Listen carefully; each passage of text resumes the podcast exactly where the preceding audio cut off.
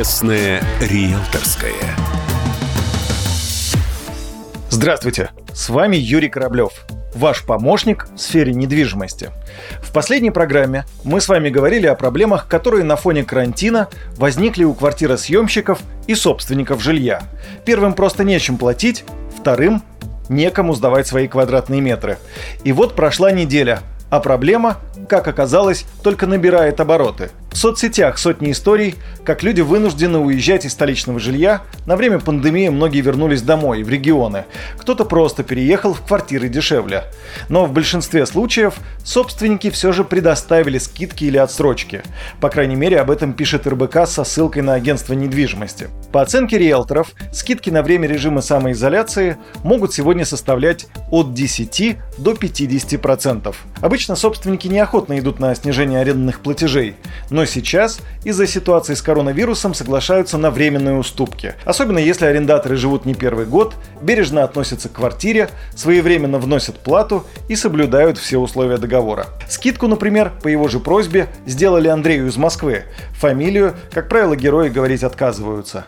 Платим мы 30 плюс коммуналка, за квартиру. Мы попросили сами, потому что мы оба ИП, я и жена, и оба проекта полностью прекратили работу. То есть у меня там, несмотря на то, что бизнес онлайновый, то просели все доходы. Мы объяснили это ребятам, а, которые нам а, дают аренду квартиру. Вот. И они сами предложили, типа, скинуть э, с 30 тысяч 10, соответственно, мы платим в этом месяце 20, и плюс коммуналку там 7 тысяч. Вот. Ну, уже полегче, на самом деле, это скидку устроила.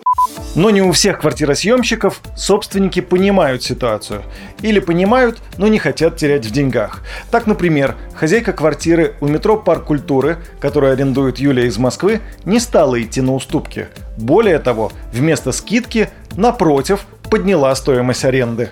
В связи с тем, что я работаю в фитнес-клубе, все фитнес-клубы закрыты, рассмотреть вопрос о, на данный момент, на время под карантина, о снижении арендной платы. Но что я выслушала возмущение, да с какой стати, не видит никаких оснований, а что сейчас курс доллара поднялся, евро поднялся, ну и все вот эти прочитания, и что наоборот с этого месяца, в связи с тем, что все дорожает, она наоборот решила поднять арендную плату. Ну и, соответственно, в конце конце этого разговора я сказала, что я тогда буду вынуждена искать другую как бы квартиру. На что она мне сказала, окей, хозяин барин. И как бы на этом наш разговор закончился.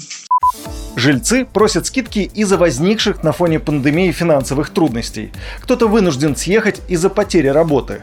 Но даже те, кто не пострадал от карантина, кому работодатель выплачивает зарплату в полном объеме, в ожидании возможных трудностей уже сейчас обращаются к собственникам жилья о скидке.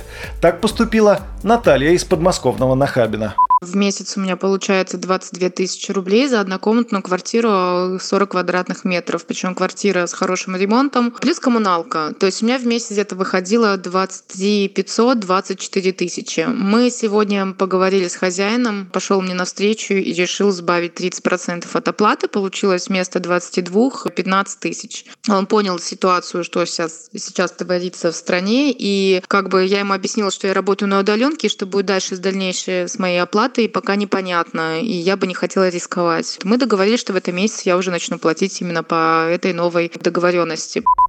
По словам Натальи, новые условия аренды будут действовать ближайшие два месяца.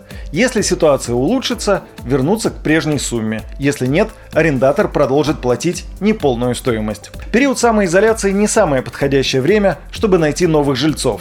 Поэтому собственники квартир стараются избежать простой жилплощади и пытаются договориться с жильцами. На это у меня все. Это была программа «Честная риэлторская» и Юрий Кораблев. До встречи в эфире. Честное риэлторское.